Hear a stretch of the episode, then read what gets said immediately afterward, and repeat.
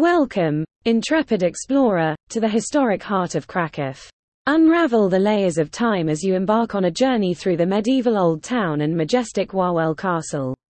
This self-guided audio tour will guide you through winding streets and royal chambers, where you'll encounter tales of ancient kings, legendary dragons, and the transformation of Krakow from a merchant town to a royal capital. As you navigate the cobblestone paths, you'll learn about the city's illustrious past, illustrated by arresting Gothic spires, Renaissance splendor, and the echoes of history within the castle walls.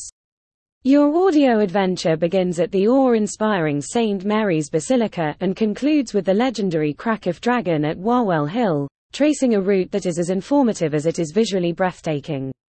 Between these points, you will discover the intricacies of Krakow's historical tapestry, with stops at notable landmarks and lesser-known gems that contribute to the city's rich heritage.